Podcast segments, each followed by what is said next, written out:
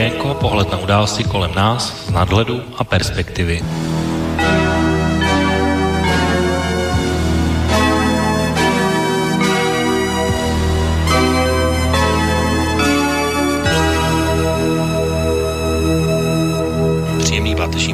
Vážení posluchači, od mikrofonu vás vítá a zdraví Intibo a začíná opět relace Okénko, tentokrát s datumem 6. listopadu 2020 a je tu relace, na kterou vlastně podstatnou část letošních, letošního roku a letošních relací vlastně směřovalo, řekněme, moje úsilí a úsilí mojich hostů, aby jsme dnes po vlastně volebním týdnu ve Spojených státech nějakým způsobem komentovali výsledky amerických prezidentských voleb.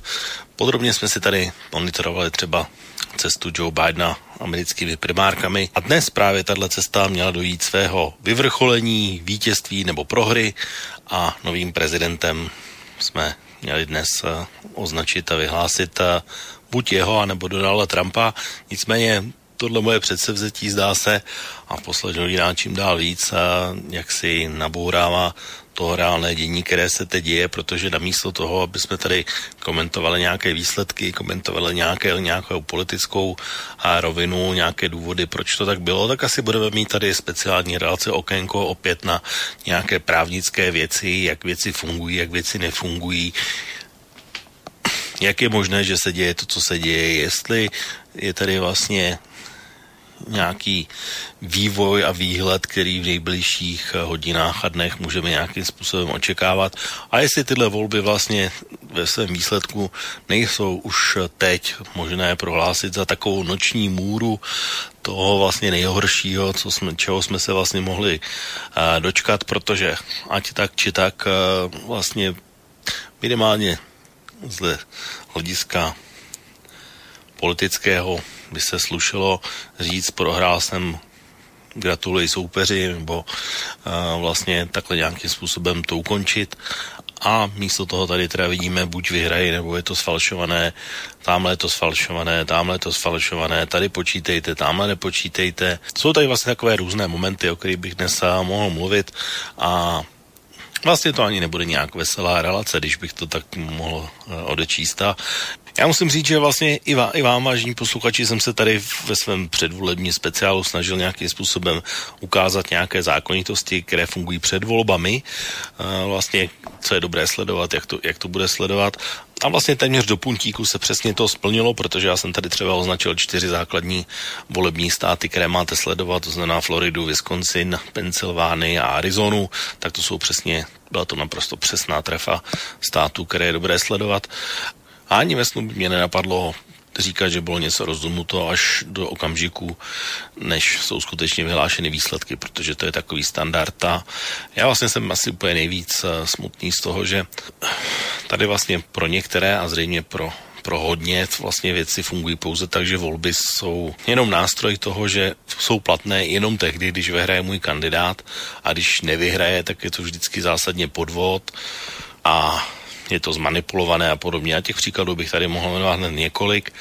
A já prostě nechci chápat, neumím chápat a nebudu chápat, jak je možné, že se vítězem prohlásí někdo v situaci, kdy je sečteno dvě třetiny hlasů, a protože a, je bylo zcela zjevné, že, že se vývoj bude překlápět v, ne, v jeho neprospěch a místo toho vidím dva naprosto rozdílné kandidáty, kde jeden skutečně čeká až na, na to, až se sečtou všechny hlasy, protože teprve potom je možno říct nějaký výsledek. Ale ať tak či tak, stejně už je dnes v tuto chvíli jasné, že volby nedopadly tak, že bychom mohli říct, že to je nějaký velmi dobrý výsledek, protože se to dá jednoduše interpretovat i tak, že Donald Trump dostal ještě více hlasů než minule, ale zároveň samozřejmě Joe Biden dostal nejvíce hlasů v historii Zároveň tedy máme celkem zjevnou jistotu, že rozdělení americké společnosti se nejen, že nijak nezmenšilo, ale naopak ještě vzrostlo a vzrostlo by pravděpodobně i v tom opačném výsledku a já ani nevidím nějakou pozitivní cestu dopředu ve smyslu, že by se to mohlo nějakým způsobem změnit. Na druhou stranu zásadně odmítám to, že tohle je prohra demokracie. Tohle je naopak výsostná výhra demokracie hned z mnoha různých hledisek, protože, jak už jsem říkal, i když vezmu Joe Bidena jako kandidáta, tak prošel respektive v tom prvním kole byl jako jednoznačně nejpopulárnější kandidát, ale musel nastoupit do volebních primárek, kde 20 až 20 kandidátů demokratů měli oni na výběr. Po tuhém boji, jasném boji, vlastně už v Iowa a v New Hampshire na jaře byl vlastně na odpis, aby potom Jižní Karolína a dominantní super, volební super úterý vlastně to na, na, nasměroval na úplně jinou dráhu a bylo bez jakýchkoliv pochyb jasné, že bude kandidátem demokratů. Velmi dobře si zvolil svoji eh, kandidátku na víceprezidentku jako ženu, protože voliči demokratů jsou z dominantní části ženy a samozřejmě potom tedy nastoupil proti Donaldu Trumpovi, ale všechno bylo v rámci demokratických pravidel, nebylo nic nadiktováno z hora, nic eh, nebylo předem jasné, předem nalinkováno a bylo to demokratické rozhodnutí nejprve voličů demokratů a potom všech voličů ve Spojených státech i nedemokratů, to znamená těch nezávislých. Případně samozřejmě tady byla skupina i republikánů, kteří už nebyli s Donaldem Trumpem, ale na druhou stranu výsledek celkový samozřejmě není žádný, žádná super hitparáda. Na druhou stranu výsledek je jasnější, rozdíl je vyšší, než měla Hillary Clintonová. Z tohohle pohledu by to mohly být dobré zprávy pro demokraty, jenomže nejsou, protože opět, jak jsem říkal v předvolebním okénku, tak eh, aby tyhle volby měly jasný výsledek a nejlepší výsledek, tak je potřeba, aby to nebylo rozdělený senát, rozdělená sněmovna a rozdělený prezident. To už bohužel vypadá jako přesně to, eh, co se v tuhle chvíli děje. A pak tady jsou samozřejmě ještě ty věci, které se dějí v tuhle chvíli v amerických eh, ulicích. Takže eh, spousta věcí zamyšlení, spousta věcí ke komentování. Ale není to, není to porážka demokracie, protože jedinou alternativou tohodle je uh, už pouze, nevím, Velmi často se to srovnává s Běloruskem, kde máte 80% vítěze, hodinu potom, co se ty místnost, volební místnosti zavřou, tak vlastně najednou už ani není možné ani kon, nic kontrolovat, nic, nic ani zkontrolovat, nic ani přepočítat, nic ani ověřit. Do voleb vlastně jenom ti prověření kandidáti veškeré nepřátelé buď vyřadíte z formálních hledisek, nebo je uvězníte, nebo jim prostě kandidovat znemožníte. A, takže a to je takové další, další věc. No a potom, když už tedy 80% jakože na výsledku máte, tak pak se zabarikádujete ve svém prezidentském sídle, povoláte armádu, povoláte bezpečnostní složky, které ještě týdny po volbách nahání každého oponenta, a nejenom po ulicích, ale už i po domech, po bytech a všude možně. A povoláte si, protože už ani samozřejmě v médiích si můžete lehce zdát o nějaké svobodě slova a o rovném přístupu, tak to už nemůže být řeč vůbec, tak si povoláte cizí novináře z úplně jiné země, aby vám vykonávali televizní zpravodajství ve své vlastní zemi, což je bizár naprosto neskutečný. No, takže jestli tohle někdo aspoň za mě srovnává, jestli, jestli my jsme lepší, tak my a teď mluvím o Spojených státech z hlediska procedury, tak jsme na tom o mnoho a mnoho lépe. Takže není to v žádném případě prohra demokracie, ale to výhra demokracie. Už jenom to, že se vlastně o tom takhle můžeme povídat, můžeme to rozebírat, mohlo to dopadnout oběma způsoby a nic nebylo nalinkované dopředu. Respektive nalinkované to bylo pouze ve dvou tvrdých fanouškovských jádrech, které měly dopředu jasno a za žádných okolností by nikdy nepřipustili opačný výsledek, nebo ten, který by se nepřáli. A já už jsem tady mnohokrát říkal, že okénko nikdy ne, nemá být, nebude a nechce, aby bylo a, nějakým fanouškovským, fanouškovskou relací, která prostě bude ortodoxně za každých okolností hajit ty své vyvolené, oblíbené politiky, ale by se tady střetávaly různé názory, různě intenzivně, ostře, méně ostře se tady o věcech debatovalo a ideálně, aby tady bylo co nejširší zastoupení našich hostů z různých politických stran, zaměření a podobně. Ale vlastně i dnes pro dnešní relace Okénko to bude podobně, protože dnes bych to tak typoval, že zástupci obou táborů tady dnes v Okénku budou přítomní, protože určitě podle jejich preferencí a podle jejich názoru, které jsem tady tak vnímal, tak určitě i v téhle volbě, pokud by měli možnost volit, by se asi neschodli, ale to zjistíme hned v zápětí, protože naše dva hosty tedy které hned představím za chvilku, tak nám to řeknou sami určitě. A já tady jenom ještě připomenu kontaktní údaje, telefon 048 381 0101, e-mailová adresa studiozavináč slobodnývysílač.sk a zároveň samozřejmě telefon naše webové stránky otázka do studia pod zeleným odkazem se můžete do naší diskuze zapojit a diskutovat. Samozřejmě budou dva pánové, kteří jsou tady jako tradičními hosty, takže na Skype je připravený o to, takže o to hezký podvečer. Hezký podvečer všem. Tak a na telefonu samozřejmě je připravený i Marty, takže Marty, pokud se slyšíme hezky, taky páteční podvečer a vítej v okénku. No připravený jsem, ale jak jsi přišel na to, že jsem připravený samozřejmě, ale jsem samozřejmě připravený a zdravím o tu, zdravím tebe, zdravím posluchače, hezký večer. Tak pánové, jste připraveni na těžké otázky dneska? No já určitě. Tak my jsme tady letos komentovali několikrát volby a vlastně mě zajímá, jak tyhle volby v úvodu sledujete, řekněme, v takovém tom online režimu, protože už se sčítání trvá vlastně několik dní, tak sledujete to i v tom online režimu a s těmi různými zvraty a kotrmelci, tak jak to vypadalo na začátku nějak a teď to vypadá nějak, anebo tak v klídku čekáte na to, jak to dopadne a sledujete to tak jakoby na půl oka, podle vás. Tak o to. No tak já to sleduju už od toho volebního dne, samozřejmě nějaké ty první výsledky a e, po té, řekněme, středě, tak e, asi není tajemstvím přece, kde moje sympatie leží, e, tak po tom prvním vlastně dnu našem, teda následujícím té středě, tak samozřejmě to vypadalo téměř jednoznačně z mého hlediska. Pak samozřejmě ten vývoj se začal ubírat trošku jiným směrem a pomalu to graduje do nějakého finále a samozřejmě, že to několikrát denně tu situaci kontroluju, což samozřejmě trošku komplikuje to, že jsme v úplně jiném časovém pásmu, takže v podstatě tady u nás v Evropě, když je den, tak v Americe je noc, takže se úplně toho moc nemění v průběhu toho dne, ale každopádně tu situaci sleduju velmi, eh, velmi pozorně, ale já vlastně jsem tu situaci v Americe politickou na téměř denní bázi vlastně sleduju poslední čtyři a půl roku, takže pro mě to ani není nic nového. Hm. Tak Marty, ty to máš taky stejně jako Ota, nebo to máš nějak jinak? Ne, tak já nejsem zdaleka takový světovobčan, ale já jsem se zaměřil na úplně něco jiného. Já jsem se průřezově, jako jsem sledoval média, jak o tom informují, tak Česká televize nesklamala. To je fanouškovský tábor. Seznam to už je dneska vlastně mediální politická strana, tak tam jsem se taky ničemu nedivil.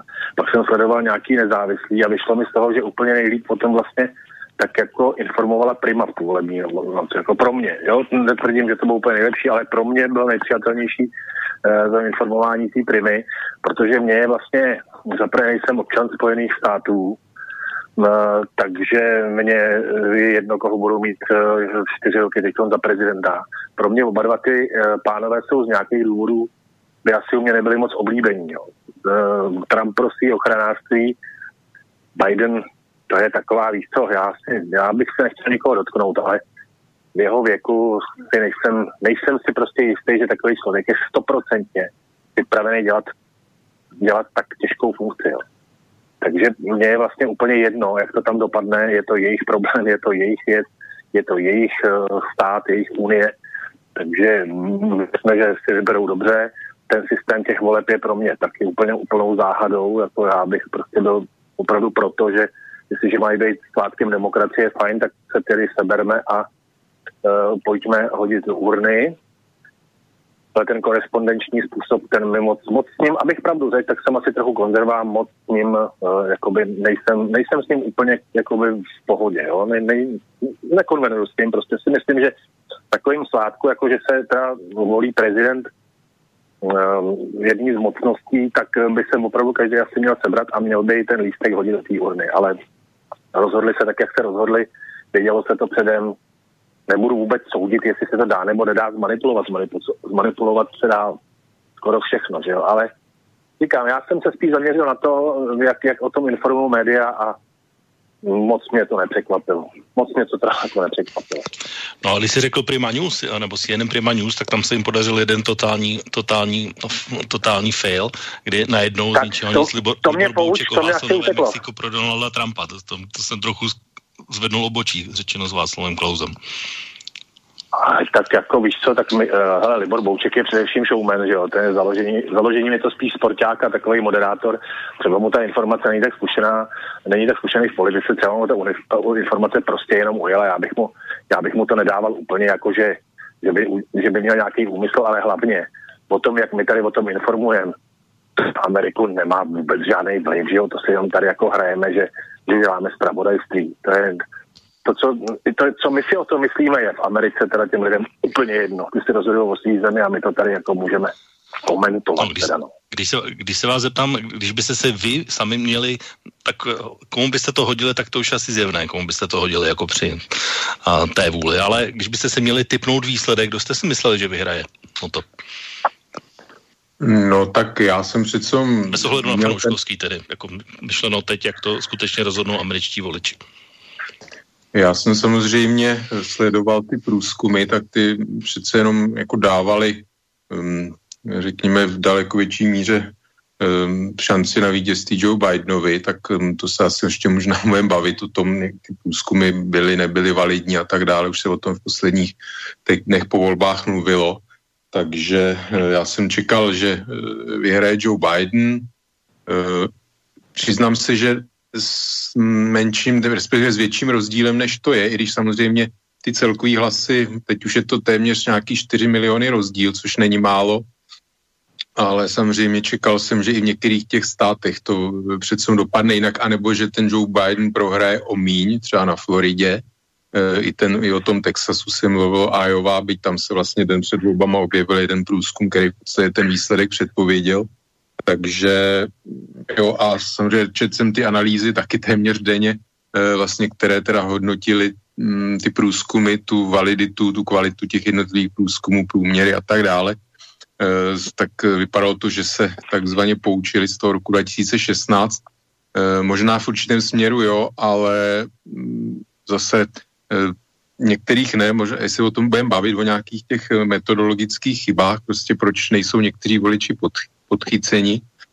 Ale jinak já nevím, jestli ještě se vyjádří k tomu úvodu vůbec a tomu, co říkal Marty taky, jo, jestli tomu je prostor.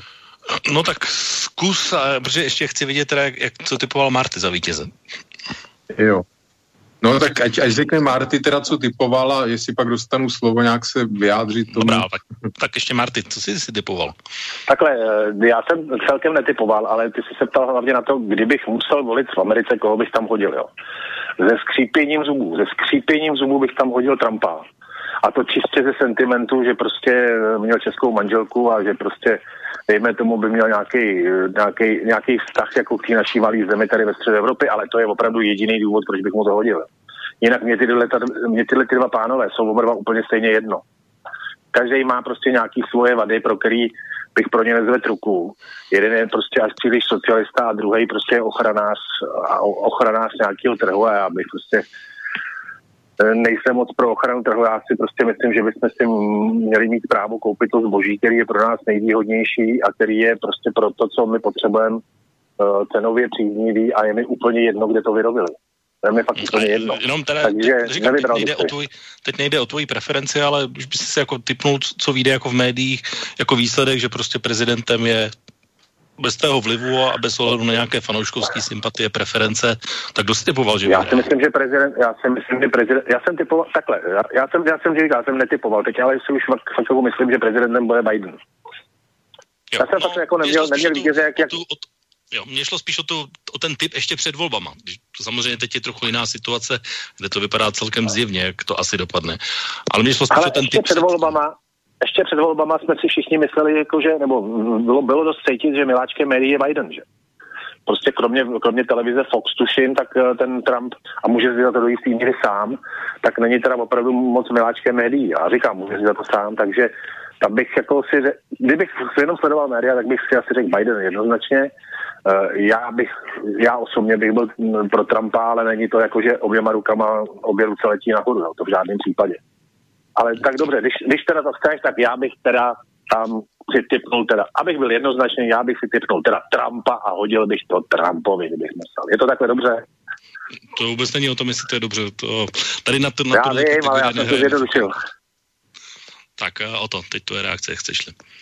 No, tak já jenom k tomu mm, těm volbám, nebo mm, a proč vůbec jsou i média takzvaně zaujatá, tak v médiích pracují lidi, kteří jako tu politiku denně sledují, žijou jí, e, vystudovali mnohdy i teda nějaké školy, které se zaměřily na nějaký analýzu politiky a tak dále, historie. A prostě má to nějaký důvod, proč ty média e, mají, prostě protože v nich dělají lidi, lidi s nějakými názory.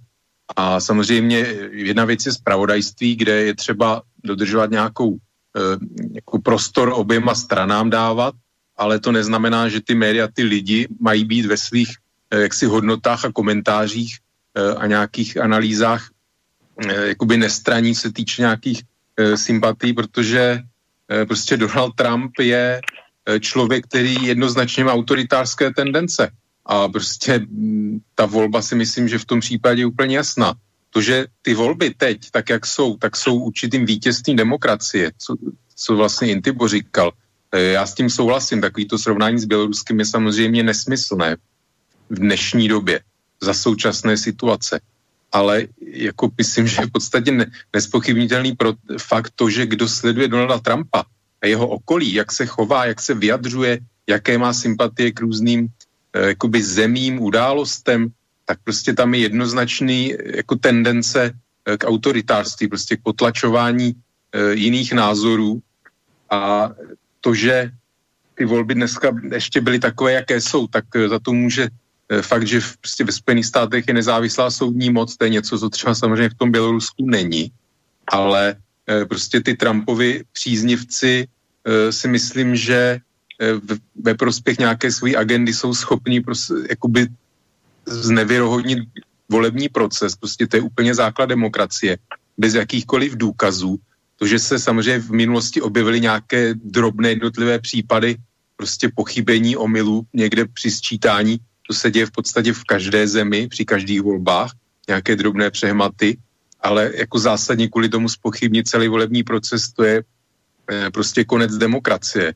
Jo, a já jenom čekám, kdy skutečně nějaký, samozřejmě to riziko zhrozí z druhé strany, i na straně demokratů a příznivců Joe Bidena jsou lidi, kteří jsou radikální, ochotní jako vchýlit se k nějakému násilí, ale myslím si, že ta tendence u, u těch lidí je mnohem menší. Sice ta strana je obvinována z různých, jakoby Black Lives Matter, násilností a tak dále, ale když to vidíme, eh, tak si myslím, že tady na straně těch demokratů, tak ta tendence tam spochybňovat ty výsledky jako i v minulosti, veme si v roce 2016 ty volby dopadly taky v některých zemích velmi těsně pro Donalda Trumpa a demokraté nepožadovali žádné přepočítávání a nevolali po, uh, že, že jsou ve volbách podvody.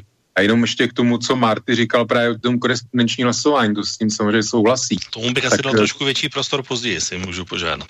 Jo, dobrý, tak já teda skončím pro tuto chvíli. Tak určitě by bylo na místě dát prostě Martimu, ale on by vlastně o to teď trošku nahrál, protože součástí relace Okénko vždycky bývá i nějaká audiosložka a vzhledem k tématu, o kterých se baví, bavíme a vlastně k tomu, že oba dva kandidáti by se prakticky neměli stáhnout a dohodnout na ničem a byli velmi rozdílní, možná úplně nejrozdílnější, co kdy byli, tak eh, vlastně oni se potkali osobně pouze dvakrát a, vedu, a to vedou televizních debatách. Tak já pro dnešní relace Okénko jsem vybral audio z té první debaty a jenom takový teaser toho, jak to vypadalo, ale samozřejmě asi všichni víte, co teď můžete čekat. Takže krátká ukázka z televizní debaty mezi oběma pány.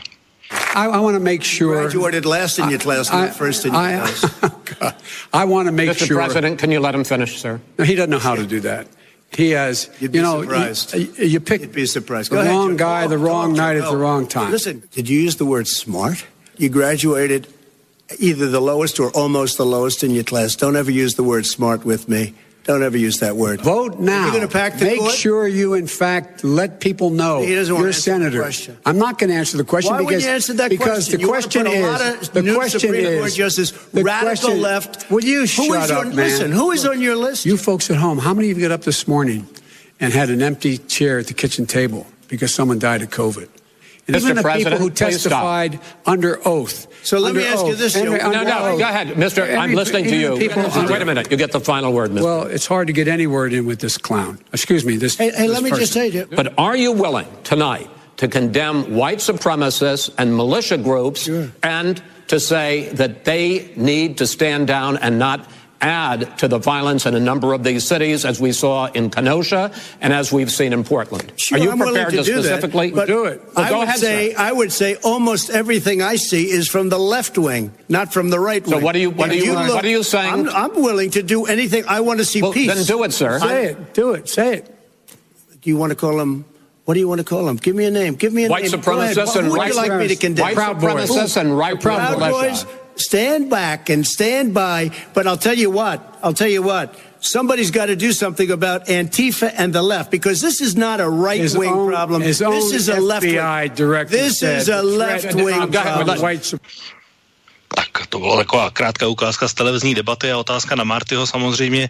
A, tak Ota zmínil to autoritářství, zmínil tady Black Lives Matter a skupina Lincoln Project, což jsou odpadlí republikáni z původních republikánů, vlastně tu otázku postavili na, na téma, že vlastně hlavním tématem těchto voleb byla jednak osoba Donalda Trumpa a jednoznačně úderně to postavili do uh, takové otázky Amerika nebo Trump. Tak zna, z- zajímá mě, Marty, tvůj názor, jestli ty to vnímáš taky touhle optikou, že až takhle to bylo postaveno a že skutečně tím jediným tématem, když samozřejmě necháme koronavirus, tak byla skutečně osoba Donalda Trumpa a bylo to vlastně referendum o jeho vládě.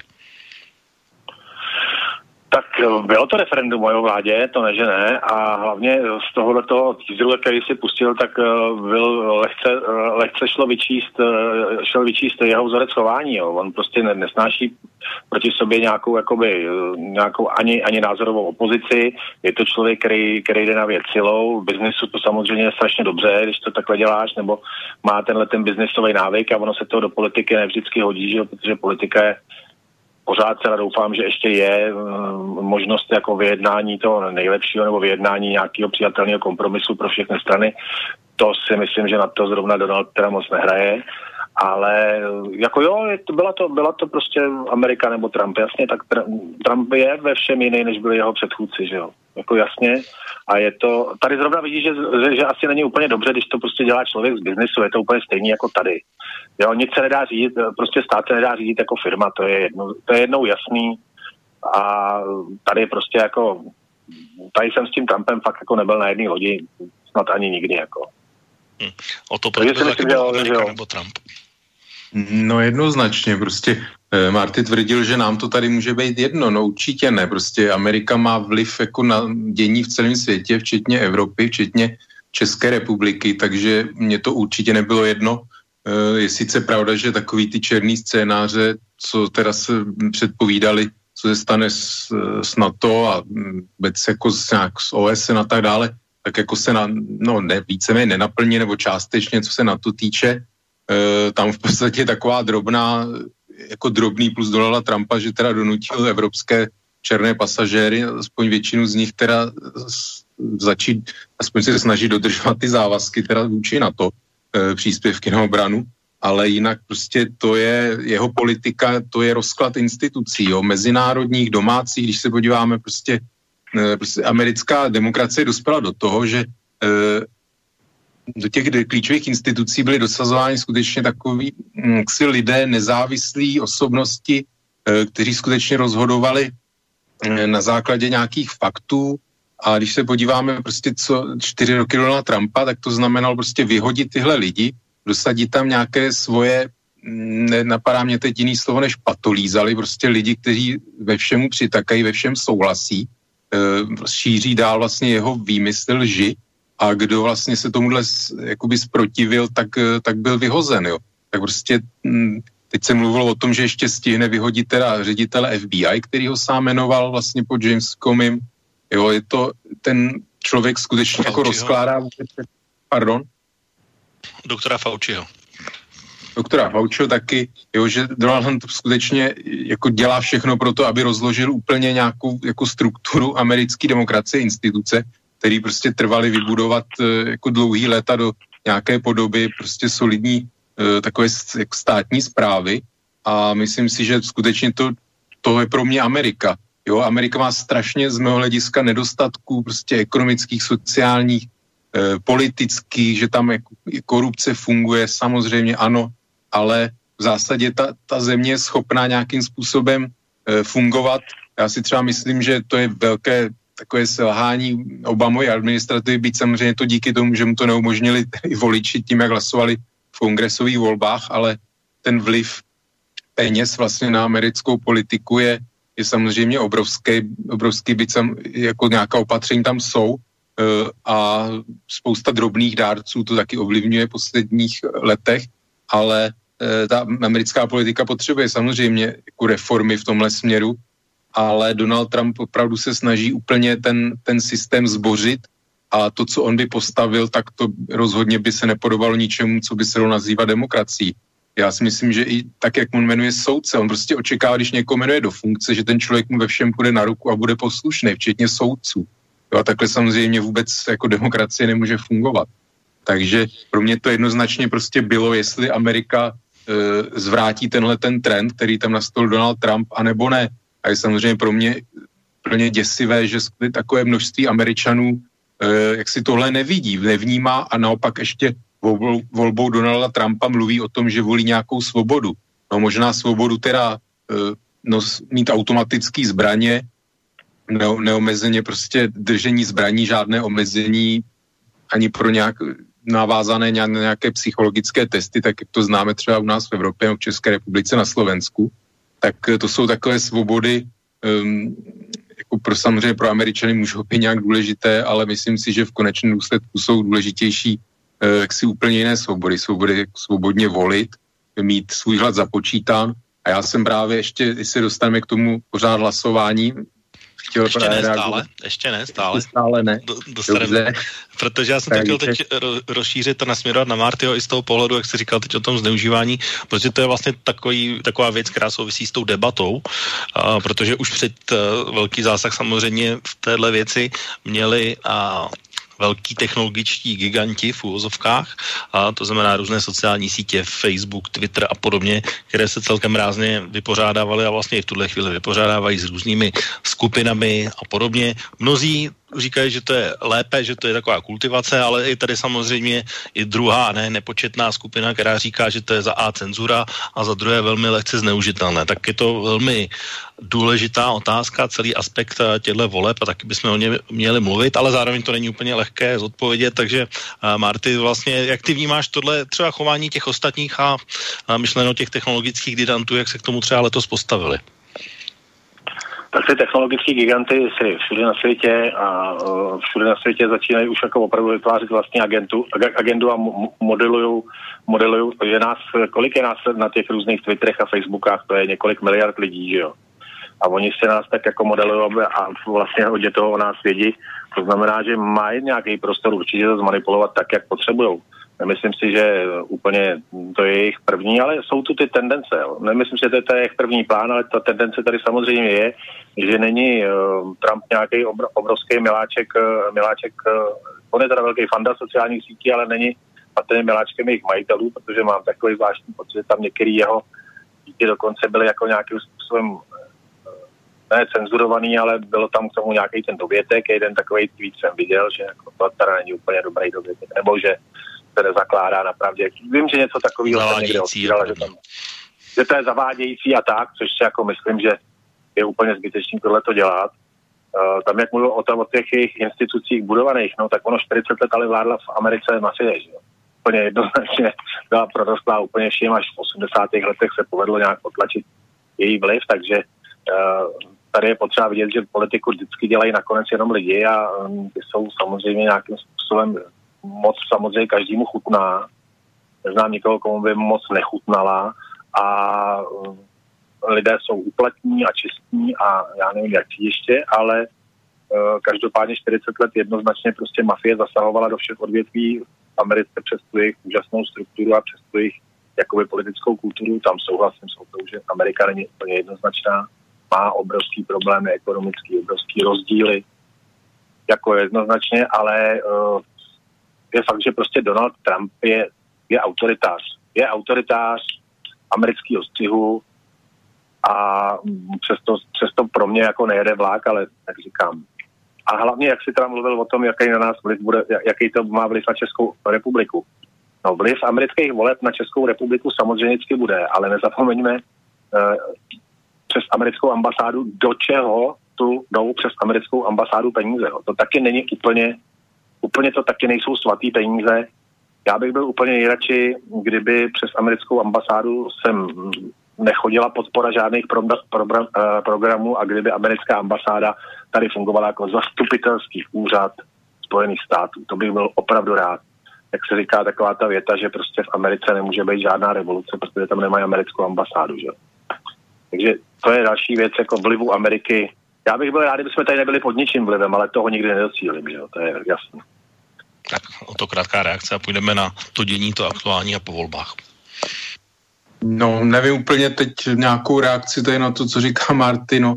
To je takový to, že mm, já nevím, no jedna strana jako špína je všude a vlastně je všechno jedno trošku, jo, tak já samozřejmě jako úplně takhle s tím letím nemůžu souhlasit s tou mafií, jo, tak eh, ten vliv samozřejmě na americkou politiku a to asi není tématem dnešního e, vysílání, to je pravda, e, nicméně vždycky to bylo tak, že Eh, nakonec ten prezident jakoby byl taková ta instance určitá, které se dá, eh, jako od, která, od které se očekává nějaký jako morální zásadní postoj, což samozřejmě v minulosti, když si bojají na Nixona, no i Johnsona a tak dále, tak e, jako zdaleka to tak vždycky nebylo, jo, ale taková ta obstrukce spravedlnosti, vlastně to, na, na čem skončil Nixon, a tak si myslím, že Trump se dopustil v podstatě dále jako horších věcí. Jo, a bohužel ta Amerika je taková, že v těch 70. letech e, i ty republikáni uznali, že prostě je to zhoubný pro základ americké demokracie, to, co udělal Nixon. A dneska ta strana a i ta, ty jejich voliči jsou takový, že pro nějaké své osobní, ekonomické, řekněme, nebo i e, psychologické zájmy e, jsou ochotní prostě úplně potlačit veškerou nějakou, jak to říct, prostě zásady nebo věrnost nějakým, nějaký jako vůbec morálce v té politice. A myslím si, že politika bez morálky to je cesta do pekel. Prostě jakmile v politice skutečně jako morálka nehraje žádnou jako úlohu nebo etika, tak eh, to už jsme prostě to, na tom nemůže demokracie e, vydržet. A vlastně základem je pokojný předání moci. To je úplně základ prostě nějakého demokratického fungování a že poražený teda uzná porážku. Samozřejmě ten proces musí být transparentní, legitimní, jo, to znamená, aby všichni měli prostor e, k vyjádření, byli slyšet, tak to si myslím, že je základ demokracie a to v Americe samozřejmě to pokojné předání moci e, snad poprvé v nějakých dějinách, nevím, si v 19. století, samozřejmě byla občanská válka v Americe, ale za poslední století je tohle naprosto bezprecedentní situace, takže e, je to, prostě, je to jako velice zlomový okamžik, jak, jak se k tomuhle postaví vůbec e, jsou americká společnost jako taková a instituce, soudy i, i republikánská strana, protože samozřejmě pořád ještě v té straně jsou lidi, kteří e, vidí, že tohle je cesta skutečně jako do končin do nějakých jako rozvojových zemí. A jinak se týče e, těch sociálních médií, že mají svoji agendu a tak dále, No, eh, pokud můžeme ještě aspoň nějak věřit eh, průzkumům, tak až polovina voličů Donalda Trumpa věří na takzvaný kvanon konspirační teorie, která tvrdí, že demokratická strana je vlastně nějakou vůči silou v nějakém satanistickém kultu, který obchoduje s dětmi a, a snad i jako pije dětskou krev a úplně podobný naprosto neuvěřitelný nesmysly. Když vidíme teda, co, co vlastně takový obrovský množství lidí je ochotný jako věřit takovýmhle eh, opravdu nehorázným dnes, jako blbostem, že to tak řeknu, tak to je skutečně jako šílená situace a nevím, jak vůbec může jako demokracie fungovat, když jako lidi podléhají něčemu takovému. Jako to, že se eh, ty sociální média snaží tohle jako bránit šířením takovýchhle konspiračních teorií, které nejsou skutečně jako ničím podložený, tak eh, já si myslím, že jako je nějaká hranice, kde skutečně je potřeba něco eh, jako dělat, protože mm, ta eh, jako návykovost lidí nebo v té Americe jako jaké je vlastně v průzkumech 9. nebo 11. září 2001, kolik Američanů věří, že na to má na svědomí americká vláda třeba, jo. Prostě já, jako kam tohle povede, jo. Skutečně, když takový velký množství lidí jakoby nedůvěřuje vlastní vládě institucím, tak samozřejmě se, třeba se podívat na příčiny, ale pak, když to tak je, tak eh, jako je, ta demokracie je skutečně hrozně oslabená. Jo? To vidíme i v jiných zemích. Prostě jak to a je, odráží se to i vlastně i teď v té covidové uh, covidový pandemii, jo? prostě ten vztah k vládě, ke státu toho obyvatelstva. Takže uh, ta situace skutečně v Americe je veli, velice jako vyhrocená a do budoucna nedává moc takový jako pozitivní výhled. No Marty, ještě ti dám přece jenom šanci reakce, jestli chceš. Já jsem bohužel z technických důvodů skoro polovinu toho, co otázek neslyšel, takže jsem se chytil až tady na konci toho, jak říkal, jako, že prostě ty média by se měly bránit, teda ty sociální sítě by se měly bránit. Uh, já nevím, kdo je schopný, neznám člověka, který by byl schopný naskočit, uh, naskočit na, na kraviny ražení toho, že někdo pije dětskou krev. To jsou prostě zhovadilosti pro duševně méně odolné. A i kdybych stokrát byl uh, fanouškem prostě Trumpa, tak eh, nenaskočím na takovouhle blbost. Jo. Mm, to, je, to, to se vždycky vypíchne něco jako úplně extrémního, aby se, aby se potom mohli zahlazovat i možná podložený nápady nebo možná podložený názory nějakýma faktama, jenom aby se zahlušili. Ono, víš co, s takovýma věcmi je fakt jako potřeba uh, zacházet velmi opatrně. No, já jsem celkem proti jakýkoliv cenzuře, protože opravdu i blbost ať zazní. A já si řeknu, no tak to je idiot, jako jestli věří tomu, že někdo pije jako krev dětí nebo obchoduje s dětma, tak je to blb, nemá proto žádný důkaz, nemá proto nic, nebo si ho musí vytvořit, ale věřím, že nikdo soudnej na tohle prostě nenaskakuje. Ale je to báječná živnost tady v Česku pro různý kartouze a pro takovéhle exoty, který do práce nikdy nedošly. Nikdy za nima není vidět žádná práce a je to nějaký združení českých, maďarských a buchví elfů, to jsem zjednodušil teď, v Česku jsou to elfové, který si tady osobují nikým nepozvání, nikým nevolení právo, takzvaně kultivovat diskusi.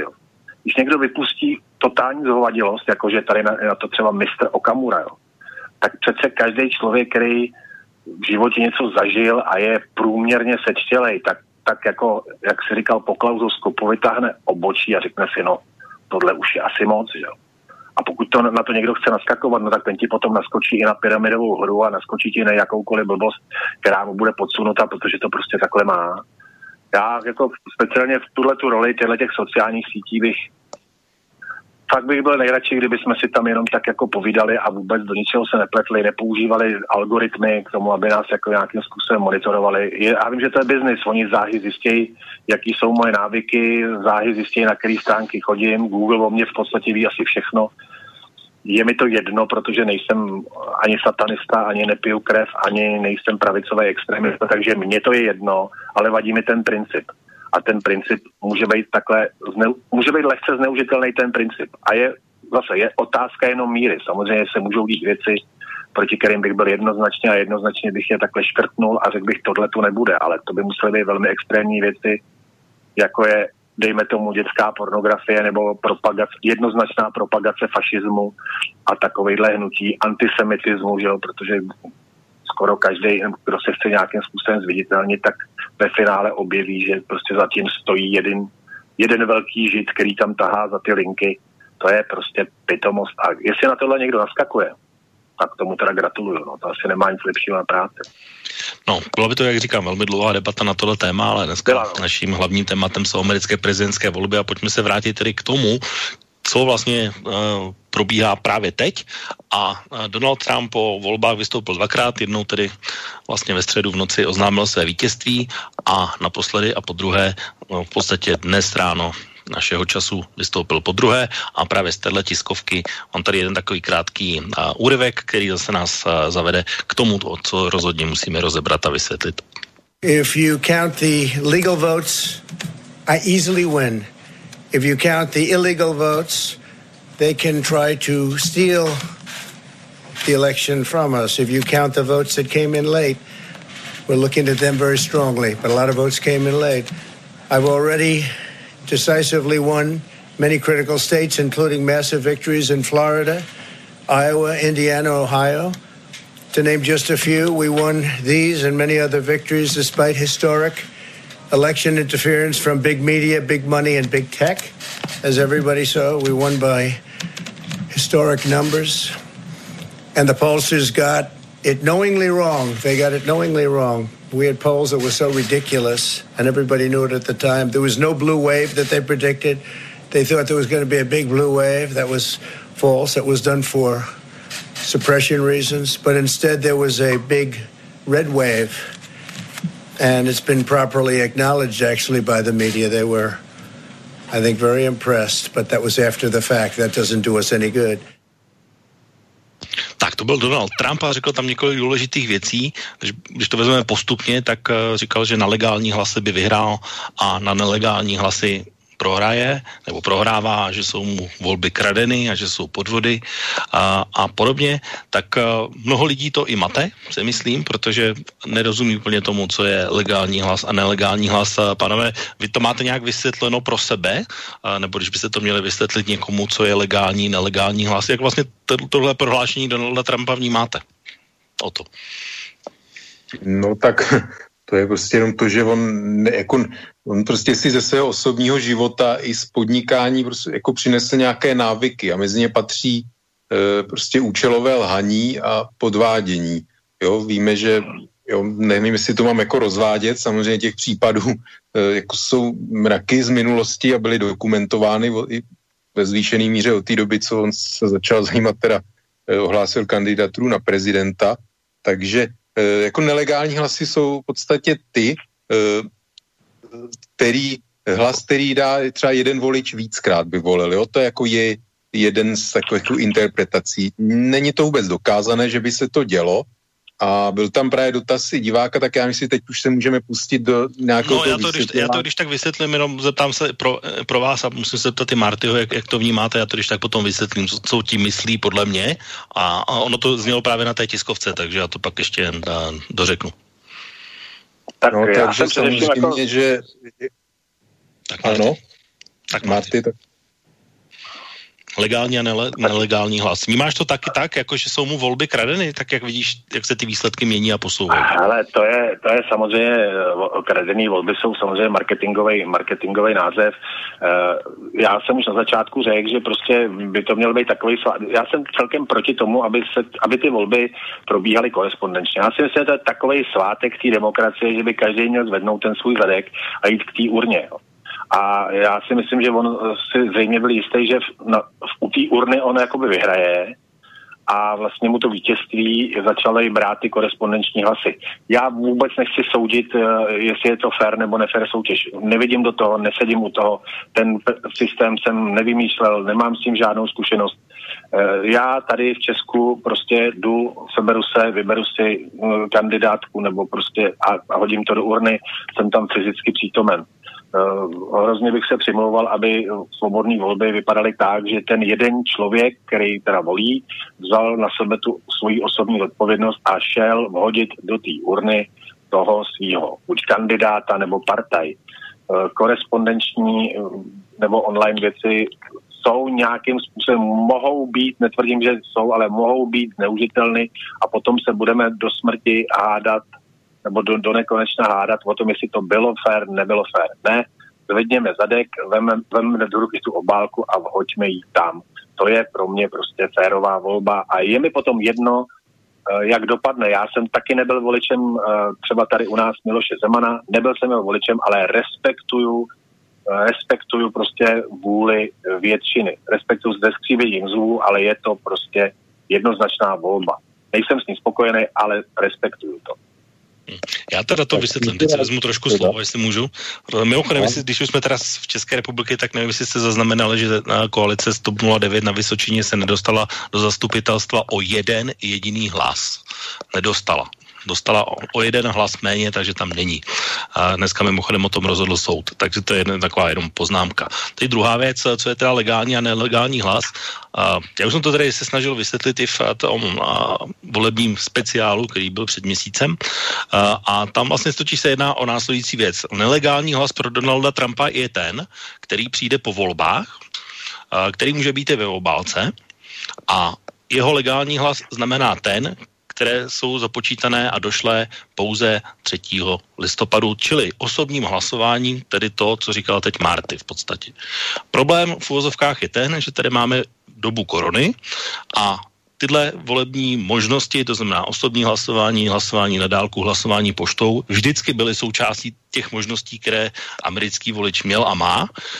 V minulých volbách se samozřejmě to nějak nedělo a dominantním způsobem hlasování bylo to osobní, teď tady máme koronu a dopředu bylo jasné, že Donald Trump mimochodem svém, svým uh, fanouškům doporučoval, ať uh, poštou hlasy neposílejí, je chodí spíše volit osobně, zatímco voliči demokratů to měli úplně přesně naopak a řekli, neriskujte zdraví a pošlete, co, když budete hlasovat, tak radši pošlete poštou a hlídejte si, aby pošta doručila včas a byla hlas započítaný. To byly takové dvě základní věci.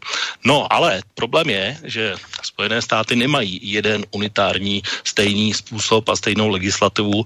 A když vezmeme v těch jednotlivých 50 států, takže v některých státech tohle korespondenční hlasování typu Florida funguje tak, že musí ty hlasy už být třetího vlastně doručené, aby se mohly spočítat. Na Floridě je můžou počítat už před 3. listopadem. A pak máte naopak státy typu Pensylvánie, které to má úplně naopak, kde naopak obálku, kterou ještě 3. listopadu, to znamená ve volební den, hodíte do, do schránky a pošta ho doručí, tak ještě dalších, dejme tomu 10 dnů, klidně může být tenhle hlas započítán. A hlasy tohohle typu, který jsem teď řekl, Donald Trump už za nelegální nepovažuje, a tudíž a potom z toho vzniká přesně to, a, o čem se teď bavíme, a že volební podvody a podobně, že se objevují obálky a tak dále. Mohl bych to rozvést ještě dál, ale tímhle myslí Donald Trump a legální a nelegální hlas. O to. No jenom, že online, pokud vím, to je něco jiného, co Marty zmiňoval, to v Americe nejsou online volby elektronické. E, další věc je ta, že sám Trump hlas, nehlasoval v den voleb, ale předčasně. A jeho dcera a zeď ty hlasovali korespondenčně, takže e, to jenom k tomu jako typickému trumpovskému pokrytectví. Jinak se týče mm, front, nebo vůbec ten den, že mají volit američani, No, eh, pominu korona v krizi, ale jde o to, že republikáni se snaží vlastně systematicky tu účast v aspoň některých státech amerických co nejvíc potlačovat. Takže v podstatě je tam málo volebních místností a pak se děje, že prostě je problém e, s frontama, že voliči prostě jakoby mají problém odvolit 3. listopadu, protože prostě se, hm, jsou tam tak velké fronty, že se na ně nemusí dostat řada. Eh, další věc je, že se volí v pracovní den, ne jako zatím v České republice, že máme ten luxus dvou dní, vlastně pátek odpoledne a sobota vlastně do dvou hodin až. Takže pro spoustu Američanů a hlavně těch chudších je problém třeba si vzít i volno v práci. Prostě nemůžou odejít ze zaměstnání a jako tím pádem ani nemůžou odvolit. Takže je to vlastně další jako překážka ve volbách. Já si myslím, že skutečně, jak říkají demokraté, je důležitý, aby mohl každý volit to ústavní právo Američanů, a obdivuju je, že i v těchto volbách vlastně i kdy čekali v tom těch předčasných hlasování e, jako osmihodinové fronty. Nevím, kolik e, vlastně lidí v Čechách nebo na Slovensku bylo ochotný stát třeba 8 hodin ve frontě, aby mohli odvolit. Takže to je další důvod prostě, aby se umožnilo co nejvíc e, lidem volit. A to si myslím, že taky jeden ze základů demokracie a bohužel republikáni různými způsoby se snaží tu účast vlastně snížit viděli jsme to třeba v Texasu, kdy na obrovský volební okrsek, který spadá mnoho milionů lidí, tak dali vlastně jednu, eh, jednu mm, jakoby, takový box na, na vlastně odezdávání volebních sklízků, jo, což bylo úplně eh, jaksi jako úplně tak flagrantní jako okata snaha nějakým způsobem znemožit těm lidem hlasování. Já to takže... právě jedno místo pro jeden každý okrsek, takže no, ono by těch míst jako by bylo víc, ne, ne jeden na celý stát, ale v každém okrsku pouze jedno místo. Naštěstí v vozovkách No, o, okresek v tom státě, když se bavíme o, o, o Texasu, ale soudce to zatrhl, takže se to nakonec nerealizoval. Rozumím, ale zkrátka chci, chtěl jsem poukázat na to, že samozřejmě to je nějaký ideál, kdyby v podstatě tak, jak to probíhá u nás, ale vzhledem k tomu prostě, jak je Amerika e, velká, tak eh, jsou lidi samozřejmě, kteří to mají někam do volební místnosti třeba obrovskou dálku. Jo, tak si myslím, že pro ně je to korespondenční hlasování taky mnohem e, vlastně lepší. Jo, takže prostě tohle způsob umožňuje víc lidem volit a nějaké podvody jako je mno, určitá část takových, hm, jak to říct, spindaktorů v rámci republikánské strany, kteří se snaží neustále dokazovat, že dochází k nějakým podvodům volebním a několikrát to skončilo i u soudu a nikdy nebyli schopni předložit žádné důkazy. Vždycky to soudce zamítl ty jejich tvrzení, takže to, co ten Donald Trump vlastně zkouší, tak je skutečně úplně nepodložená, jsou nepodložený obvinění. Jo, tak No je tady ještě jedna věc, a to je zastavení, zastavení sčítání, které ale paradoxně vypadá tak, že tam, kde uh, vedu, tam zastavte, kde prohrávám, tak počítejte. Což samozřejmě taky nemá žádnou oporu, protože každý stát, když se budeme bavit o nevadě, tak má lhůtu pro spočítání od 3. do 10. To znamená, celý týden může počítat legálně lísky, protože i Nevada je přesně ten stát jako Pensylvánie, že 3. můžete hodit do obálky a ještě tři dny potom všechny hlasy, které dojdou poté, tak jsou platné pořád podle místních zákonů a podobně. Takže to zatím tyhle vlastně pokusy Donalda Trumpa jsou, je to vlastně na základě zákona nebo na základě jeho politického přesvědčení, ale zároveň je zjevné, že zjevně ty volební systémy nemá nastudované, protože každý ten stát zatím postupuje přesně podle těch pravidel, tak jak mu umožňuje. A to už vůbec nemluvím o tom, že, a o tom chci teda mluvit za chvilku, že každý ten stát samozřejmě má nějakého svého volebního administrátora, který to má na starosti. A jsou tam samozřejmě dohledy a podobně. Já jsem mnoho, mnoho z nich v těch různých státech za ty uplynulých 48 hodin v těch médiích viděl vystupovat a byly tam i záběry z těch volebních místností, z to většinou místností, které jsou pod nebo sčítacích místností, které jsou pod kamerami online. A sedí tam vlastně ty komisaři, může se tam jít podívat na nějakou vzdálenost a sledovat to.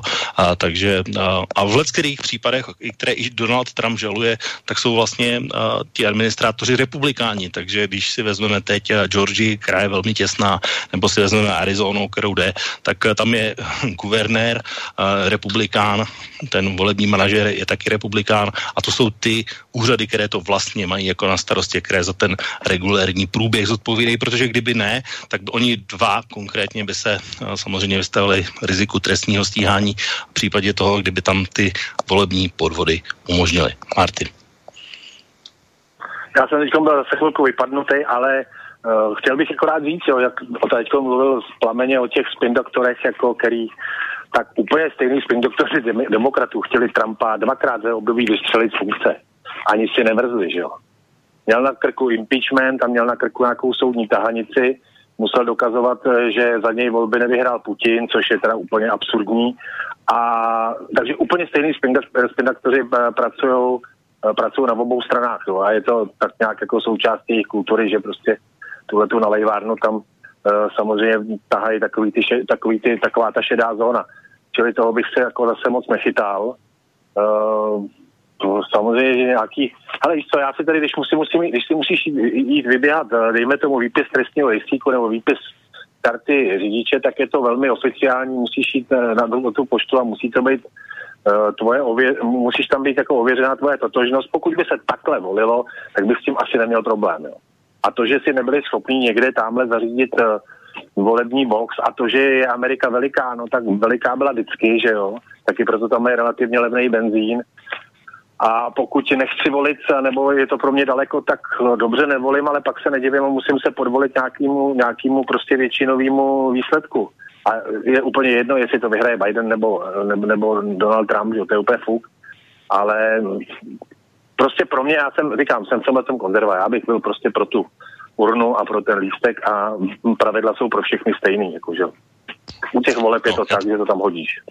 Já to jenom doplním, protože samozřejmě vážní posluchači do naší diskuze se může zapojit.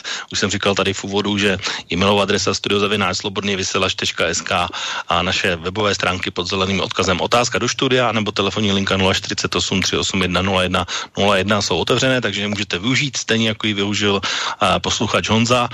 dobrý večer. O to tvrzení, že v roce 2016 uznali demokraté svou porážku se nezakládá úplně na pravdě. Vzpomeňte si na to, jak byl Trump obvinován, že se spolčil, spolčil s Ruskem, které zmanipuloval volby v jeho prospěch. Tenhle neověřený fake vůči Trumpovi, ale i Rusku byl ze strany Deep State vznášen opakovaně hezký večer Honza. Tak já si můžu k tomu. No určitě. Tak samozřejmě jako odpůrci amerických institucí eh, nazývají americké instituce Deep State, jo, takže to je nějaké jako spiknutí úředníků proti voleným, uh, voleným řekněme, politikům. To je na, na jako debatu takovou delší, ale co se týče, nikdo, nikdo neobvinil Rusko, že by způsobilo přímo manipulaci volebního procesu ve smyslu eh, někde sčítání hlasů. Eh, mluvilo se o ty přístroje, že jsou samozřejmě, že jsou online, eh, tak k tomu samozřejmě nedošlo, tam šlo úplně o něco jiného. A samozřejmě jsme k tomu i věnovali reakci Millerové vyšetřování a zprávy. A to zároveň odpovídám i Martimu, jako srovnává úplně dvě nesrovnatelné věci. E, to, co tam ty republikánští spindaktři, to byl skutečně nezávislý soud, e, ale impeachment Donalda Trumpa nebyl žádný klasický soud. Prostě toho osvobodili e, republikánští senátoři, kteří prostě k tomu měli nějaký, jako byli to v rámci jejich politických zájmů, protože se bojí o své křesla, protože bohužel republikánská strana jejich voliči uh, už jsou tak zradikalizovaní, že, že uh, senátoři jsou či, opravdu ve vleku Donalda Trumpa a nedovolí si ně, proti němu vystoupit, protože to znamená jejich politický konec. Takže bych vůbec uh, jako nenazýval nějakým soudem a my jsem pevně přesvědčen, že kdyby nějaký americký prezident republikánský před 20-30 lety dělal to, co dělal plynulé roky čtyři Donald Trump, zneužití moci a brání spravedlnosti, tak by byl odvolán impeachmentem i hlasy republikánských senátorů. Ale bohužel republikánská strana už se, dost, jak jsem už několikrát řekl, se dostala do stádia, kde skutečně už nějaká jako úcta k pravidlům, právům, ústavě už bohu, jim velké části z nich moc neříká. Tak Marty, chceš ty reakci? Pokud ne, tak zareaguj. Tak hlavně, hlavně, hlavně před 30 lety eh, měla Amerika úplně jednoznačně definovaný, definovaného nepřítele, takže na takovýhle eh, hrádky tam až tak moc nebyl čas. Jo.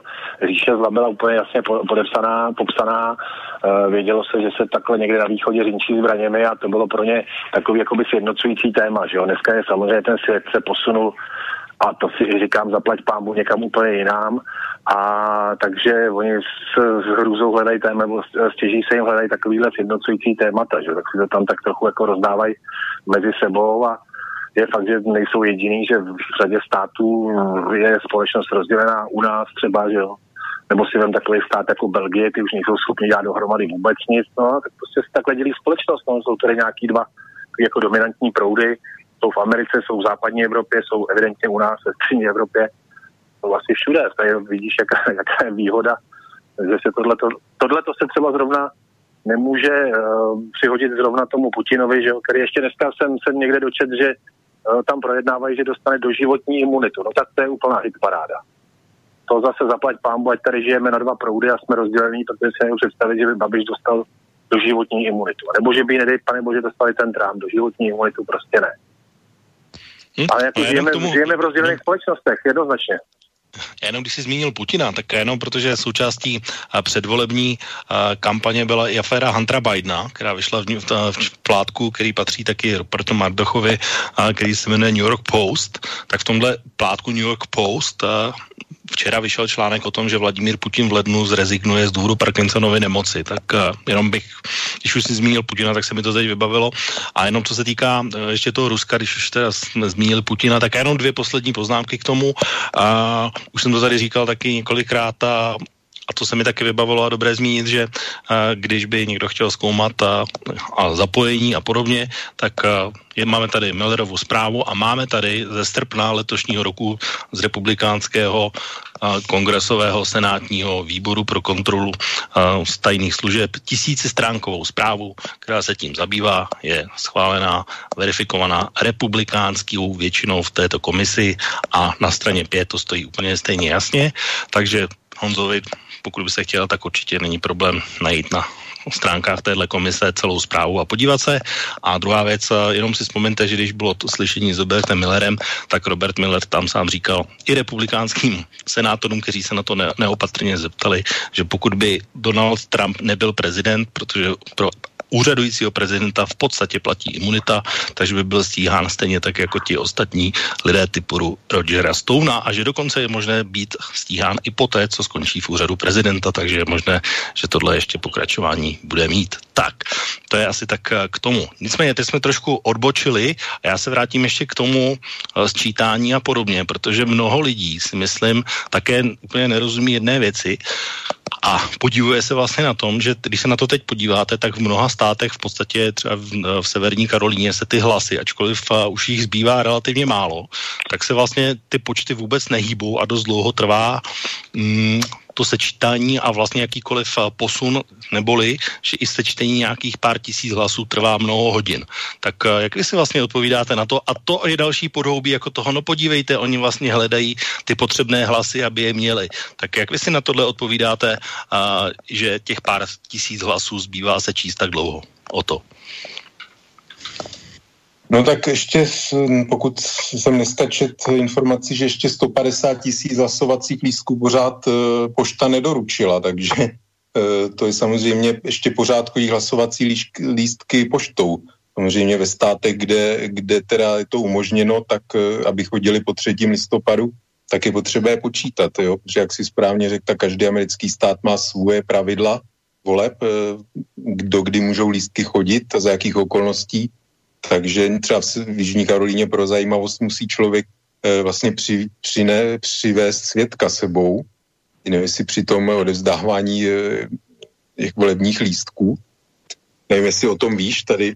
O ty no musí být, ty podep, musí být ty podepsaný a hraje se o podpisy a se obálka rozlepená a podobně. No, tam být nějaký ručitel za toho voliče, jakoby další člověk, jo, takže to jsou až takové opravdu poměrně bizarní věci, takže Samozřejmě je to jeden, je, je to jeden z důvodů. Eh, no a někde ty výsledky, oni řekli, že dokud vlastně nespočtou všechny, tak eh, nebudou dávat výsledky další, takže proto se vlastně i ty výsledky další nezveřejňují, protože prostě ještě stále počítají ty hlasy a jsou samozřejmě velké volební okrsky, eh, respektive lidnaté, kde těch hlasů v těch velkých městech je hodně. Známe to i u nás, že vlastně z Prahy a z těch velkých krajských měst ty výsledky chodí vlastně jako poslední, tak to je úplně stejná situace a naopak jsou samozřejmě i nějaké odlehlé e, okrsky prostě venkovské, kde taky je těch třeba pracovníků e, málo na, ty, na to sčítání těch hlasů, takže jim to trvá taky dlouho. A jestli můžu v rámci teď se odpovědi, e, tak e, tady byl příspěvek od posluchačky, která mě teda já, ho před, já ho přečtu jenom, omlouvám se, že do toho skočím. Tak nechme tuhle odpověď ještě na chvilku. O, odložíte ještě na tuhle stejnou otázku, poprosím o odpověď Martyho. Ale... jak, dlouho, jak si vysvětluje, že dlouho trvá pár set hlasů se číst a trvá to mnoho hodin? No nevím, protože neznám americkou realitu a zřejmě je to způsobený nějakýma vzdálenostma nebo nějakým, nějakou překážkou, nějakou prostě asi technickou překážkou, jako tak já když to tak poslouchám, tak my jsme tady v podstatě volební velmoc, jako ale tak je to taky daný tím krátkým, eh, krátkým eh, územím a napadla mě nějaká úsměvná, že si po každých volbách vždycky čeká, jak dopadne Praha 1, aby jsme top 09 mohli mít ve všech institucích, jo. Ale myslím si, že to je ryze technická věc, že prostě tak jako jasně je tam jsou tam jiné možnosti dopravy, přepravy, jsou tam jiné vzdálenosti než tady. Uh, jsou to rozlohy, o kterých my nemáme ani ani ponětí, takže si myslím, že to je rizí technikálie. Neviděl bych v tom, neviděl bych v tom rozhodně nějaký zlej úmysl nebo něco takového. Myslím si, že to je fakt technického, technického ražení. Tenhle ten problém. No, já, já, já to zase do, dovysvětlím možná. A viděli jste někdy americký volební lístek oproti českému? Kde bych ho měl vidět člověče, já jsem český občan hrdý. No je poměrně složitý a myslím, že tam jsou děrovací štítky do těch počítačích. To bylo dřív, to bylo dřív ještě na, na tom vlastně se točil spor mezi Georgem Bushem a Al Gorem, ale, a to je právě to, co já vždycky zdůraznuju, že volby amerického prezidenta nikdy nejsou pouze hlasy o post amerického prezidenta, takže u nás, Marty, když to by přijde volební obálka, tak v podstatě vypadá tak, že tam je, my nevím, Miloš Zeman, Jiří Drahoš, ty zaškrtneš Zemana nebo Drahoše podle své preference, hodíš to do obálky a čau a je vyřešeno, je to takový jednorázový no? volební lístek. Zatím, a tím pádem samozřejmě potom někdo si k tomu sedne Ale a řekne, je Zeman je to jednoznačné. Už na druhou stranu sečtu a vyřešeno.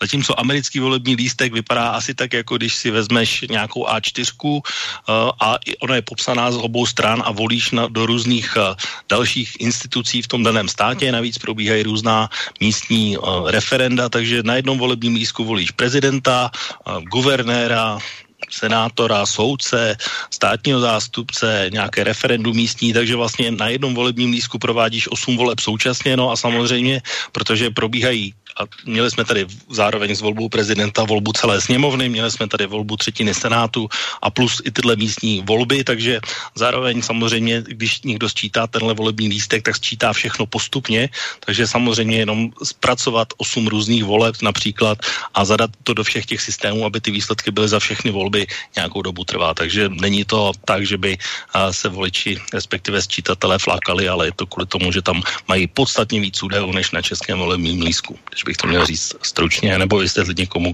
kdo, kdo by to vysvětlit chtěl. Tak o to. Jestli ještě můžu k tomu, tak samozřejmě ještě hlídky ze zahraničí taky chodí nějaký vlastně... A nebo armádní, ale ty také chodí vždycky se spožděním, takže proto je vždycky po volbách. Nikdy to není tak, že se sečítají pouze eh, volební hlídky z 3. listopadu, ale vždycky tam je nějaká lhuta a prodleva. Tak a z zahraničních misí různých amerických že, organizací v zahraničí uh, od amerických občanů. A navíc uh, takhle to bylo vždycky, když zdaleka to korespondenční hlasování nebylo tak rozšířený, tak Eh, se v některých státech ještě týdny po 3. listopadu ty volby sčítali lístky poslední, ale a nikdo je nikdy eh, vlastně nespochybňoval. To, že se ty volby vyhlásily, bylo tím, že už ten rozdíl byl takovej většinou, že nebylo třeba už jakoby, čekat na vyhlášení těch výsledků na ty poslední lístky, protože už to nemohli zvrátit ten to konečný výsledek, ale počítalo se vždycky kolikrát prostě ještě týdny po, po tom volebním dnu, takže Eh, divit se, že, že za téhle situace pandemie a korespondenčního hlasování v takovém masovém měřítku, že to trvá eh, vlastně tak dlouho, několik dní po volbách, že jo, tak eh, to není nic překvapivého. Dobrá, tak pojďme se zase posunout ještě kousek dál a vlastně my jsme tady zmínili takové ty různé a, volební nesmysly a ty si tady zmínil jeden dotaz posluchačky, tak já ho hned a, zmíním, protože a, já jsem vlastně to i komentoval. Takže a, píše Zuzana, dobrý večer, demagogické tvrzení a a lži, které předvádí o to, se možná dají předvádět v jakékoliv televizi a nemusí prznit slobodný vysílač. Ty nesmysly v Texase o možnosti hlasování v jedné místnosti a těch lží řekl velmi mnoho. Marty není žádný fanoušek Trumpa, ale jeho diskuze je férová na rozdíl od toho druhého Nýmanda. Pozdravím Zuzana, taky zdravím Zuzanu a já jenom řeknu, já jsem tedy opravil o tu v tom, co se týká Texasu a téhle věci, takže skutečně Greg Abbott jako guvernér Texasu navrhnul, že by v každém jednotlivém okresku v Texasu bylo pouze jedno místo, kam by se združovaly volební hlízky zaslané poštou, což by pro mnoho voličů znamenalo například to, že by, tak jak říkal Marty, museli třeba hodinu sednout do auta a jet do té onoho volebního místa a tam svůj hlas hodit, zatímco teď to vypadá tak, když si to představíte, zkusím to přiblížit, jako když máte ve svém bydlišti někde v poblíž nějakou poštovní sránku, tak tam byl volební box, kam se to uh, hodit mohla nebo mohl. Takže skutečně tenhle pokus tady byl a jak říkám, zatrhl ho soudce v Texasu, takže se nakonec nerealizoval. Ale tak o to, teď můžeš reagovat. se vyjádřit, tak eh, samozřejmě ale snaha z té republikánské administrativy tam byla k tomu a na to jsem chtěl poukázat. A já vlastně jsem to, že by eh, se v celém Texase hlas, mohlo hlasovat jenom v jedné hlasovací místnosti, tak jsem samozřejmě nic takového neřekl.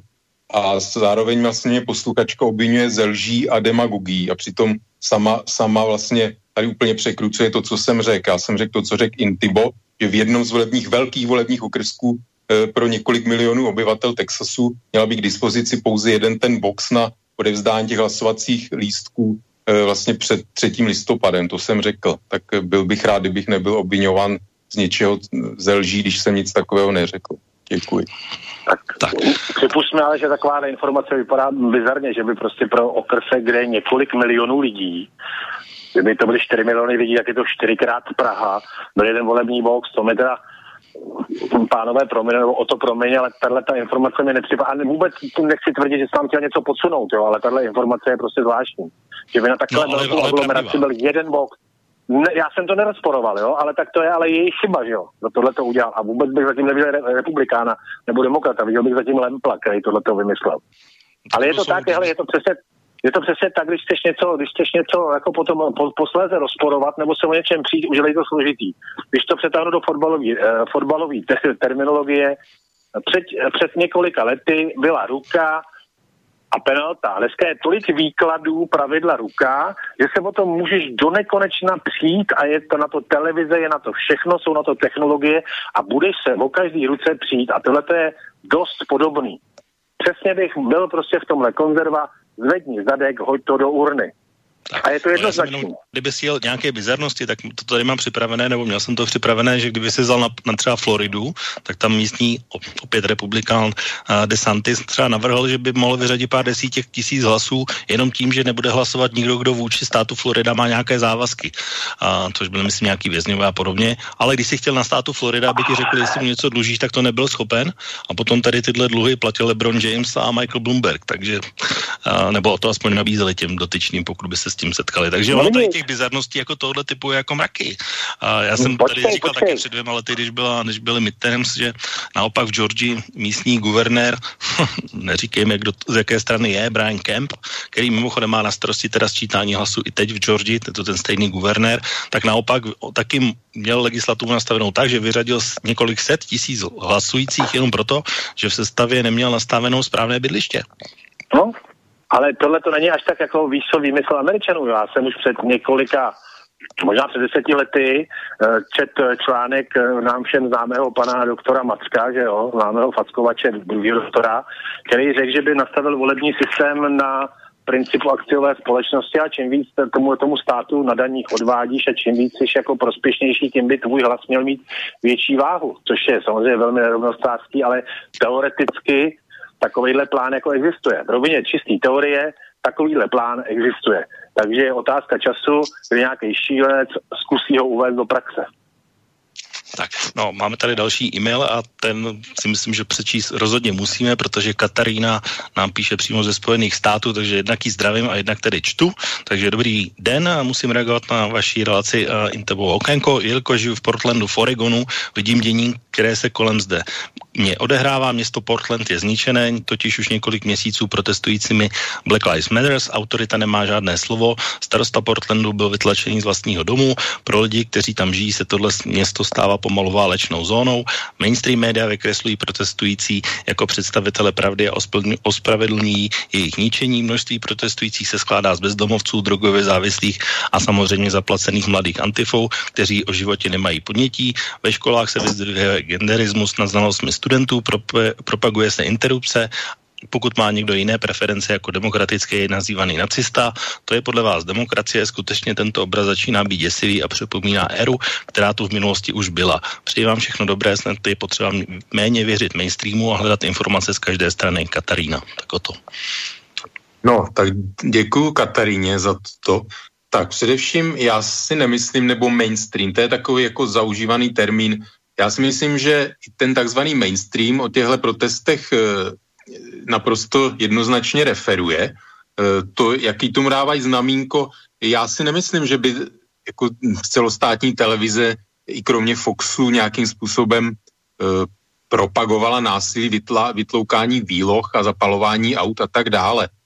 To, že v Americe prostě je to symptom nějakého určitého dědictví minulosti, prostě, že v americké společnosti je rasismus, už jsme na to téma mluvili, prostě do jaké míry je to rasismus, do jaké míry nějaká eh, jakoby reakce zdravého rozumu na nějaké, hm, to říct, prostě černožské obyvatelstvo, vy to známe i tady vlastně u nás, máme tady podobný problém, zapojit eh, některé části obyvatelstva Romy do nějakého jako běžného života, je, je to problém. I u nás tady eh, je to, to znamená v Americe je to podobné a já samozřejmě tady tohle vůbec nehájím, nějaké takové aktivity, a že bezdomovci a tak dále někde jako páchají nějaký materiální škody nebo dokonce někoho napadají. Ale já si nemyslím, že to, o čem ona mluví, gender a propagace interrupcí, to je věc samozřejmě osobní věc každého, taky jsme na to téma mluvili. A já si nemyslím, že jako lék na tohle nějaké takovéhle dění v americké společnosti je Trump. Prostě já se jako, jsem přesvědčen, že většina americké společnosti nic takového nepodporuje a Eh, jako není, není kvůli tomu třeba volit eh, vlastně Donalda Trumpa. Já si myslím, že Donald Trump eh, ještě tyhle reakce naopak vlastně vybuzuje.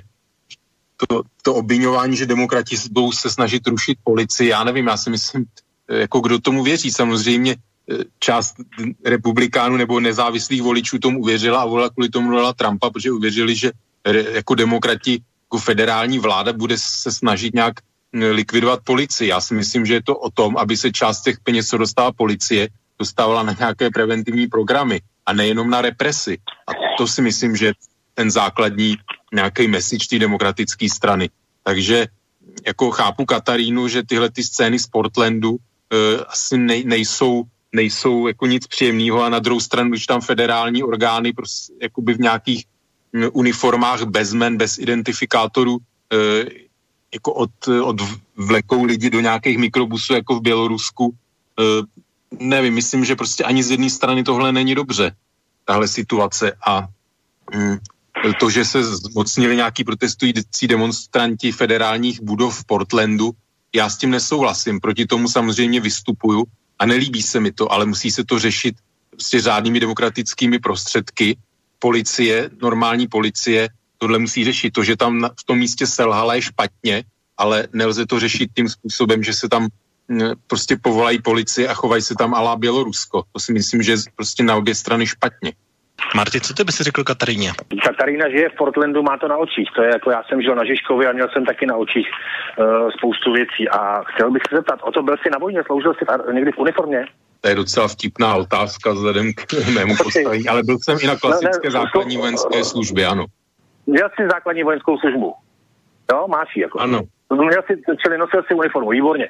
To znamená, vží se, do, vží se do, do situace toho policajta. Ten složil nějakou, má, nějak, má proto nějaký předpoklady, oblékl si dobrovolně uniformu, to znamená, že podlehá nějakému rozkazu, ten rozkaz přijde, on přijde na místo, kde, dejme tomu, probíhá nějaký násilí nebo nějaký takovejhle nepokoj, a já být obyčejný občanem, tak se vykašlu na to, nebo někdo, kdo má ohrožený majetek v tu chvíli, nebo dokonce i život, tak se úplně vykašlu na to, jestli má nějaký štítek na munduru.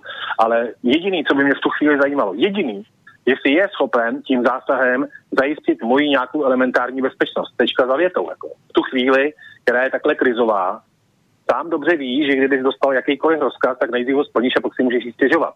Jiná možnost nebyla. A to, to samé je u těch policajců, ty dostanou rozkaz, udělat na tom místě pořádek, tak jdou a udělají ho. A je to opravdu asi pro většinu, pro dobro většiny těch lidí, kteří jsou v tu chvíli tam ohroženi. Samozřejmě jsem odpůrcem jakýkoliv násilí, ale jsou, když děláš se zbraněma, nebo jsi v jakýmkoliv ozbrojeném, ozbrojeném sboru, který prostě podlehá nějakému velení a to velení je úplně legitimní, tak v tu chvíli musíš vyřešit na tom místě tu danou věc. Čili jestli v Portlandu to takhle vypadá a přijede tam policie, garda nebo pravidelná armáda, tak v tu chvíli jejich povinností tam zajistit pořádek. Aspoň elementární. Takhle to prostě je, rozumíš? Pak se můžeš dohadovat podle kamer, které jsou taky povinný, jestli ten zákrok byl v pořádku, ale nejdřív musíš ten zákrok provést. To se asi shodneme, nebo ne? Tak armáda není určená ani v Americe, ani u nás k řešení úkolů policie.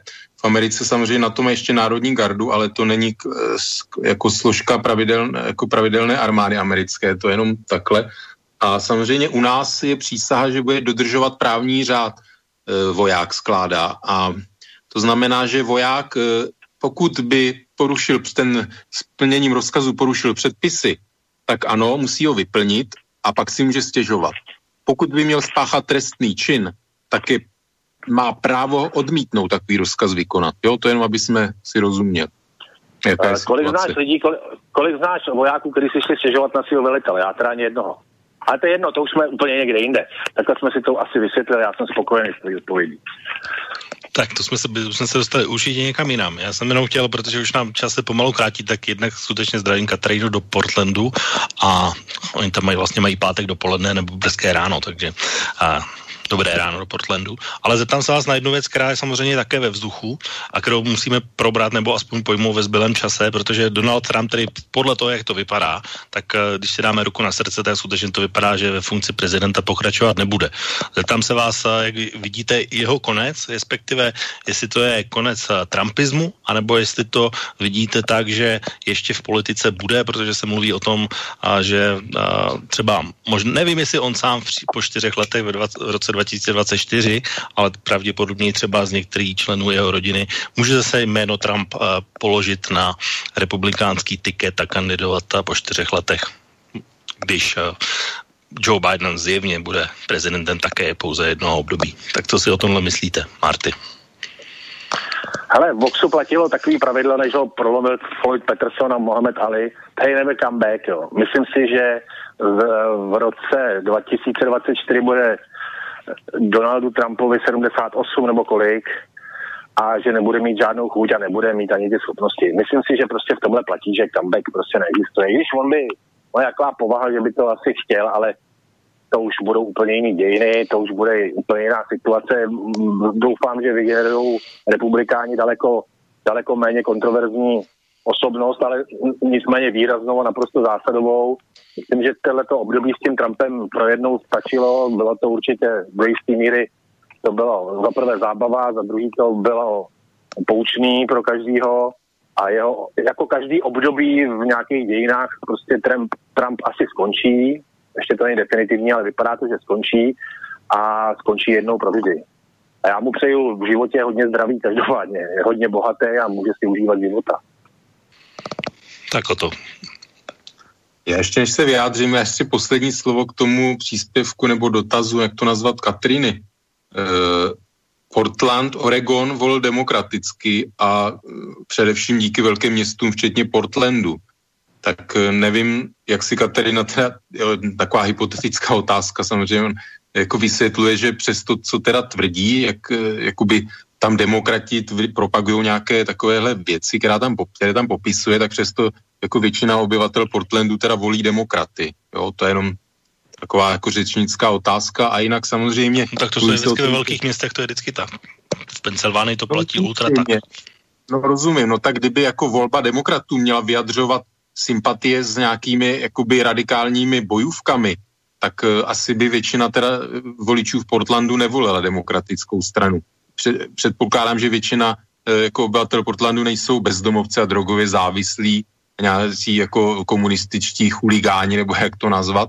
Takže jo, to je jenom takový podotek. A jinak, co týče Donalda Trumpa, tak mluví se jeho syn, jeho syn jako Don Junior, že e, jako má snad nějaké ambice, že by za čtyři roky mohl kandidovat, anebo sám Donald Trump v 78 letech. Ehm, nevím, jako možné je všechno. Jinak Trumpismus, jestli přežije, tak uh, většina komentátorů eh, se shoduje, že přežije. Samozřejmě záleží taky na Joe Bidenovi, protože uh, to jeho fungování ukáže se, že ty řeči o nějakém socialismu, komunismu a rušení policie jsou samozřejmě nesmysly. Mě, mě prostě fascinuje, že někdo je schopen jakoby naskakovat na takovou demagogii. Vlastně Donald Trump obro, jakoby snížil daně, snížil daně, nejvíc toho těží zase korporace a, a bohatí. A to znamená, že vlastně než teda Donald Trump ty daně snížil před dvěma nebo lety nebo třemi, tak v Americe byl socialismus nebo komunismus. Když teda Joe Biden vrátí třeba tu, ty daňové sazby před tohle Trumpovo snížení, tak když to má znamenat socialismus a komunismus, tak znamená, že v Americe byl teda socialismus před třemi lety nebo všeobecné zdravotní pojištění, který je vlastně všude v Evropě, tak je, je komunismus, socialismus. Jo, takže já si myslím, že prostě až se ukáže, že Joe Biden rozhodně e, jako není kandidátem nějakých takovýchhle nesmyslných nápadů, tak e, možná, že část voličů třeba Donalda Trumpa vystřízlivý. Ale jinak samozřejmě Trumpismus v podstatě má svůj předobraz hnutí Tea Party, které se objevilo nebo měl takový vrchol vrchol, kdy byl prezidentem Barack Obama. Tak Trumpismus je jenom určitý takový jako vyhrocený vyvrcholení tady toho hnutí Tea Party v rámci republikánské strany a to samozřejmě rozhodně nezmizí. A jsme se o tom vlastně v nějakých relácích věnovali. Tea Party, co to znamená, kde se vzalo, proč, proč je v některých vrstvách tak populární, na to už nemáme si čas. Už moc ne, no. Já jenom jsem chtěl ještě doříct jednu věc, kterou důležitou, která se týká, jak jsme se bavili o těch a, a, komentářích typu krádež a podobně, tak ještě je tady jedna věc, na kterou bych já, protože už se nám skutečně blíží čas, tak jenom bych upozornil, a, aby se podívali všichni a, příznivci Donalda Trumpa na to, a, že v těchto volbách kandidovala jistá Joe Jorgensenová z libertariánské strany, která v, le, v let kterých státech, když bychom brali, teď jsme se bavili o té party, tak libertariáni jsou vlastně úplně ultrapravicoví voliči, kteří by asi Joe Bidenovi těžko hlas hodili, ale v leckých státech Joe Jorgensenová dostala o dost víc hlasů, než to, kolik ztrácí Donald Trump na Joe Bidena. Jenom dávám vám na, na zvážení, jestli třeba taky tady netkví nějaký důvod, proč Donald Trump třeba v některých státech nevyhrál. Protože kdyby ona nekandidovala, byla to jenom pouze volba mezi ním a Joe Bidenem, tak možná tyhle hlasy by spíš se překlonily na hlasu na stranu Donalda Trumpa. Ale každopádně Trumpismus a Donald Trump tady určitě s námi ještě bude. Já jsem si celkem jistý, že za dva týdny tady tohle téma nějak nezmizí, protože ještě jsme se vůbec nedostali právě k situaci v eh, republikánské straně. Budou tady nepochybně probíhat i nějaké soudní spory, budou se dopočítávat hlasy, takže myslím si, že za dva týdny opět se budeme věnovat tomuhle tématu, které bude i v té době určitě velmi živé.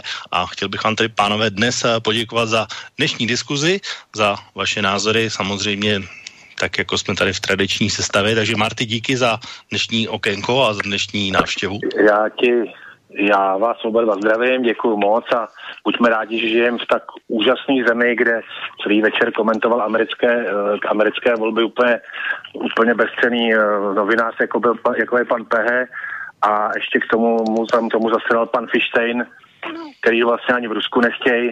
Jsme úžasně svobodná a, a tolerantní země a já jsem za to rád. Mějte se hezky, krásný večer. Tak a musím samozřejmě poděkovat i Otovi, takže o to i tobě díky. Já taky děkuju a přeju všem, aby zvítězila obyčejná lidská slušnost mezi lidmi. Tak a samozřejmě vážní posluchači, děkuji i vám za dnešní diskuze, děkuji za vaše e-maily, za vaše zapojení dnes a samozřejmě tohle téma ani zvon vysle, uh, slobodného vysílačení jak nemizí, protože už za hodinu tady bude hodina velká se stejným tématem, takže určitě i tam se vlastně můžete do diskuze a tématu uh, také přidat a sledovat a monitorovat a také ptát samozřejmě. A my tady v relaci Okénko budeme opět za dva týdny a tuhle chvíli se s vámi od mikrofonu loučí Intibo a přeji vám příjemný zbytek víkendu a za dva týdny naslyšenou. Táto relácia vznikla za podpory dobrovoľných príspevkov našich poslucháčov. I ty sa k ním môžeš pridať. Viac informácií nájdeš na www.slobodnyvysielac.sk Ďakujeme.